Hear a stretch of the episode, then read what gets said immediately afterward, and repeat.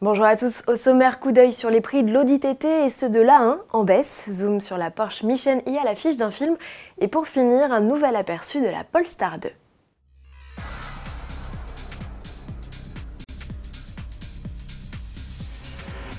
Futur propriétaire d'Audi TT, l'heure est venue de passer à la caisse. Le constructeur a dévoilé les tarifs du coupé et du roadster de troisième génération restylé en juillet dernier.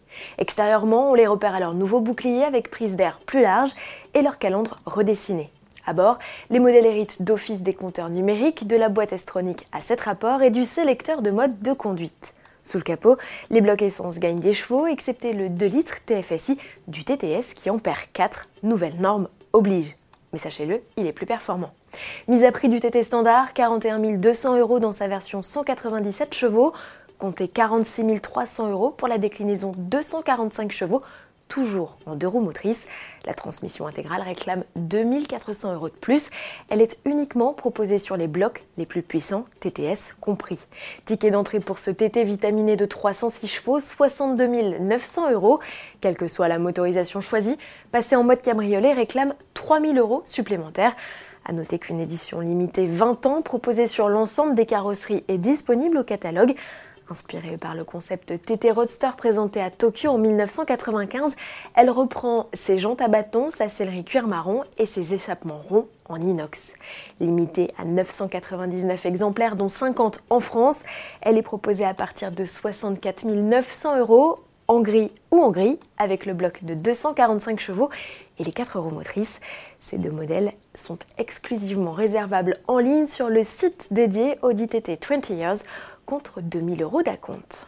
Et toujours à propos de tarifs Audi, ceux de l'A1 baissent avec l'arrivée d'un nouveau moteur, le 25 TFSI, autrement dit un 3 cylindres essence de 95 chevaux. Il fait équipe avec une boîte manuelle à 5 rapports, mise à prix 20 000 euros tout rond, avec la finition de base Sportback, sans autoradio, mais avec les compteurs numériques et la clim manuelle. Le bloc est néanmoins associable avec l'ensemble des finitions au catalogue. On connaît désormais aussi les tarifs des 4 cylindres de 150 et 200 chevaux, comptés à partir de 25 650 euros pour la 35 TFSI et 32 900 euros pour le 40 TFSI S-Tronic.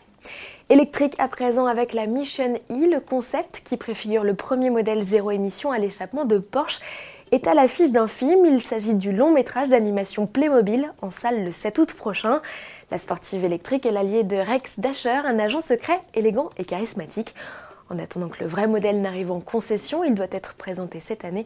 Playmobil commercialise le concept radiocommandé dès ce mois de juillet, tarif 80 euros. Et ce n'est pas la première fois que Porsche et Playmobil collaborent, ils sont liés depuis 2015.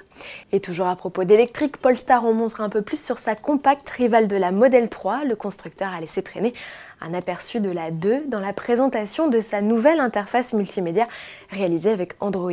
Cette dernière proposera quatre onglets pour un accès rapide à plusieurs applications dont Google Maps, Spotify, votre calendrier partagé ou encore votre téléphone. Polestar semble même vouloir faire comme Tesla en proposant des jeux cachés. Plus sérieusement, le système d'infodivertissement permet de voir qu'il est possible de régler la consistance de la direction, l'intensité de la récupération au freinage ou encore l'autonomie restante de la batterie. Selon les premières indications, la Polestar 2 délivrerait 400 chevaux pour une autonomie de près de 500 km. Rendez-vous au Salon de Genève en mars pour la découvrir intégralement. À demain.